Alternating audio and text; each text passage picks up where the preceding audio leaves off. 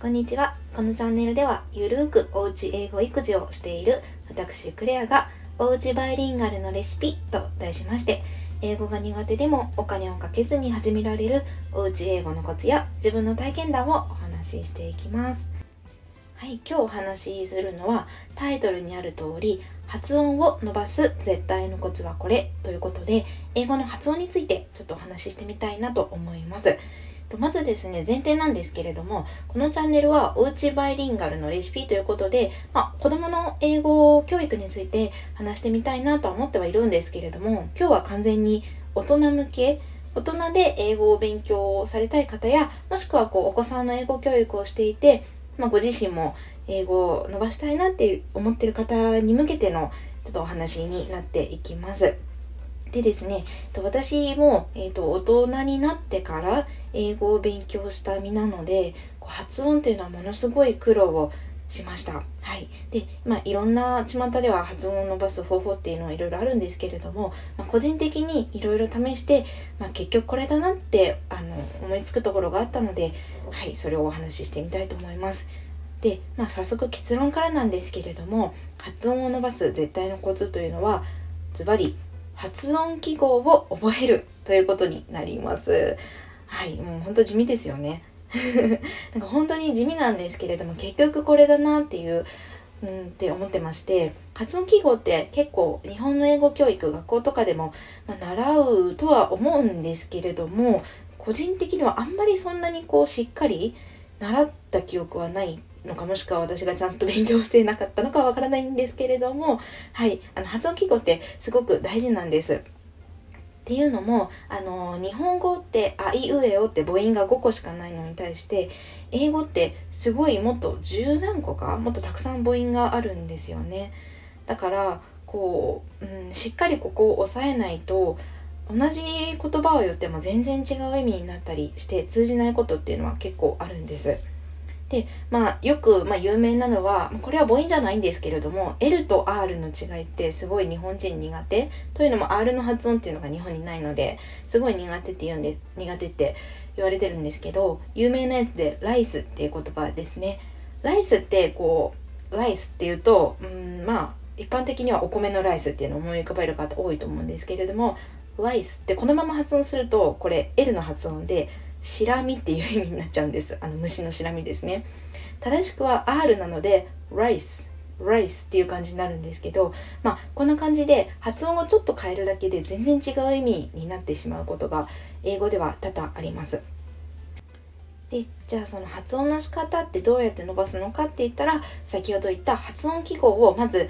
えっ、と、完璧に覚えるっていうところですね。で、これ最初は本当に地味だし大変な作業なんですけれども、一回この発音記号を覚えてしまうと、もう本当に発音への鍵みたいな感じで、あの、単語とか調べると絶対発音記号って横に出てると思うんですが、それを読むだけで完璧な発音っていうのが、まず、あの、理解できるようになります。で、最初はまずこの発音記号を完璧に覚えて、とですね、コツっていうのはもう最初最初はですね、とにかく単語が出てきたら発音記号を見てそれを真似して言ってみるっていうのですね。で、あの、まあ、自分で発音記号を見て自分で発音をしてみて、で、実際のお手本っていうのも結構こう、聞けるやつっていうのがいっぱいあると思うんですけれども、そういうのを聞いて確かめるっていう作業をとにかくとにかく繰り返すっていうのが、あの、大事になります。本当に地味で、地味だし面倒な作業です。なんですけれども、うん、私の感覚的にはこれを半年ぐらい繰り返すとなんとなくあの法則性っていうのがなんとなく身についてきてこう新しい単語を見ても、まあ、この綴りとこの綴りだとこういう発音するよねとかこうリズム的な感じなのもあの身についてくるというか感覚として分かってくるのでいちいち調べなくてもなんとなく分かるようになってくるんです。これは本当です ですしあとはこう発音を自分でこう気をつけていると耳もどんどん洗練されていくのでこうあのネイティブの方とかが話した英語を聞いた時にその聞いた音を真似する能力っていうのもすごく上がるなっていうのが実感でありました。で私がよく使ってるのはあのアプリいろいろそういう発音調べるアプリとか、まあ、サイトとかいろいろあると思うんですけれども発音辞書っていうアプリを使ってます。あの、文字通り単語を調べると単語の意味と発音記号、あとはその、何でしょうスピーカーマークみたいなのとそれ通りに発音してくれるっていうのがあるのでそれをよく使ってましたでもう本当にこの作業って何度も言うんですが地味だしもう本当に速攻で発音が良くなるウルトラ C ではないので、うん、大変だとは思うんですけれども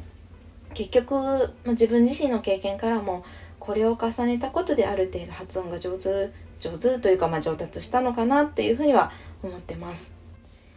そうですねまあここからは個人的な、うん、見解というか意見ではあるんですけれどもよくあの発音を直すにはネイティブの英語をとにかく聞くとか、まあ、音音楽だったり映画を見るとかっていうのはよく推奨されるんですよね。で、まあ、確かにそれも英語の勉強としては全然素晴らしいものだと思うんですけれども発音を直すっていう意味ではうんそうですね。やっぱり聞き流しだけで耳からの情報で発音が自然に良くなるっていうのはこれは正直子供だけだと私は思ってます。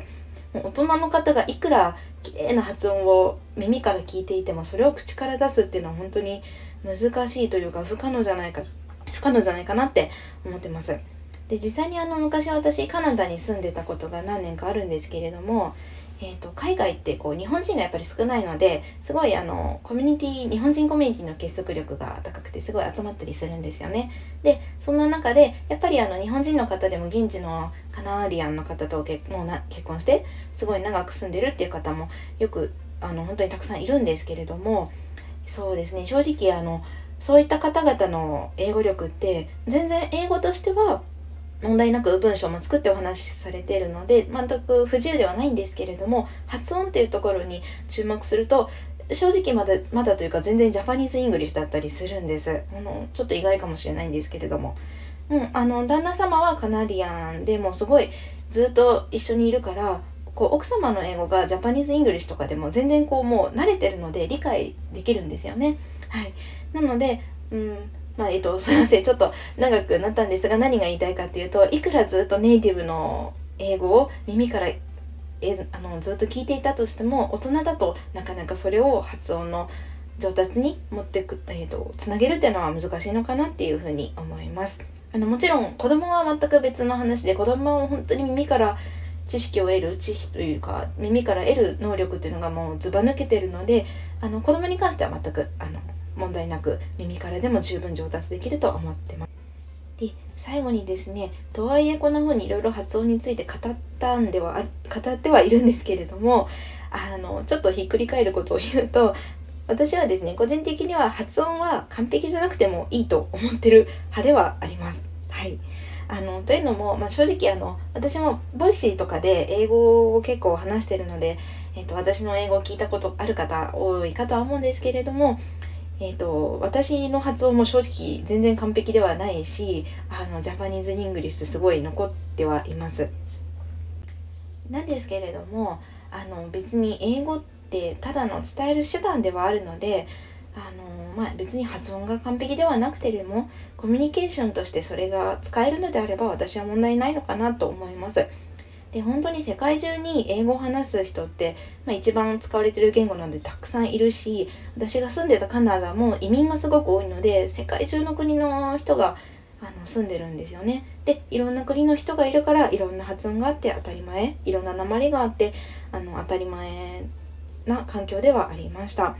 で本当に日本人ってすごい特に発音に厳しいなって、うん、すごい思うことがあるんですけれどもうん、特にそんな発音をそこまで、えっと、まあ、気にしせ、せ、ん？気にしすぎずに あの、日本人の方ってすごい学校教育ですごい英語頑張ってるので、ポテンシャルはあるんですよね。あの、グラマーとか単語力もすごい多い多いですし。なので、まあ、発音に臆せずに、まずは喋ってみる。特にと、とにかくアウトプットするのが大事なのかなって思っています。はい、ということで、まあ、最後まとめになるんですけれども、発音を上手にするには、まずは発音を記号を覚えて、ひたすらそれを練習することが大切かなっていうのが今日のまとめです。これを地道に本当にやっていくと、あの自然にそれが身につくし、感覚的に新しい単語が見てもこういう発音するのかなってわかります。あとは、えっ、ー、と、耳からネイティブの方の発音を聞いた時にすごい耳が洗練されるのでそれを真似する能力っていうのもぐっと上がってくるので参考になったら嬉しいです。はいということで、えーと、ここまでお聴きいただいた皆さん今日も最後までありがとうございましたいいねとかコメントとかとてもとても嬉しいですまた、えーと、とぜひ聞いていただけたら嬉しいです Have a wonderful day!